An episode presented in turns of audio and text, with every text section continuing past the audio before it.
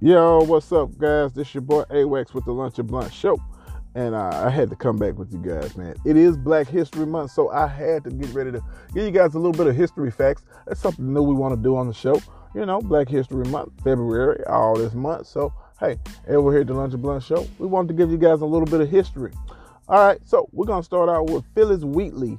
She was only 12 years old when she became the first female African author to be published. All right. Despite her fame, we know a little bit of, we don't know a whole lot about her, okay? Uh, she was taken from her home in Africa when she was seven or eight years old, the Wheatley, and sold to the Wheatley family in Boston. Now, the, the family in Boston taught her how to read, write, and encouraged her to do poetry soon after that, they found uh, they saw her talent. Okay, well, so what, what, we're gonna do? We're gonna go ahead and push her with this. Okay, that's the Wheatley family. They su- supported her in this. Okay, uh, 1773, uh, Phillis uh, published her first poem, making her the first African American to be published. She was only 12 years old at the time, guys. Okay, you know her praise was worked uh, throughout the uh, high society. Um, members of the high society, you know, George Washington, all of those guys. Um, perhaps they think perhaps most noticeably George by George Washington. Okay, uh, you know, so she did her thing for a little bit, guys, and I, I, thought maybe that was pretty cool, and you guys should know a little bit more about her. You know, um, so you guys get a chance to take a look at Phillis Wheatley, guys, young lady at 12 years old. I really think that was remarkable, in spite of everything she had been through.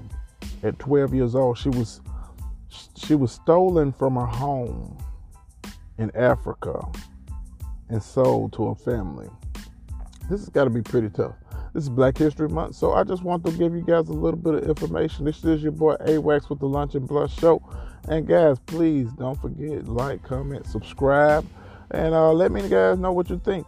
You know, uh, oh, Phillis Wheatley, you know, this was a uh, black people have been doing such amazing things since the beginning of time. So I thought she was uh that was very impressive for a 12 year old at the time, 1773, Phillis Wheatley.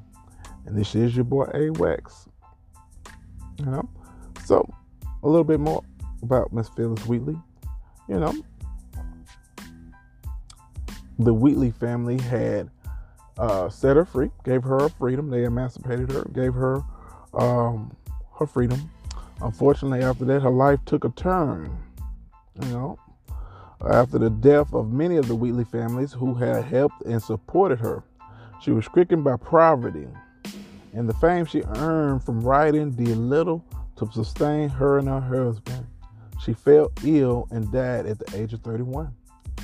Uh, we gotta say, man, that's that's that's pretty tough. This is Black History Month, and this is your boy AWAX with the Lunch and Blunt Show. I just want to give you guys a little bit of insight, and I'll be trying to hit you guys every day with something new, something different, okay? Uh, don't forget, like, comment, subscribe, and smoke on, Blunt Stars. We'll catch you next week. Peace.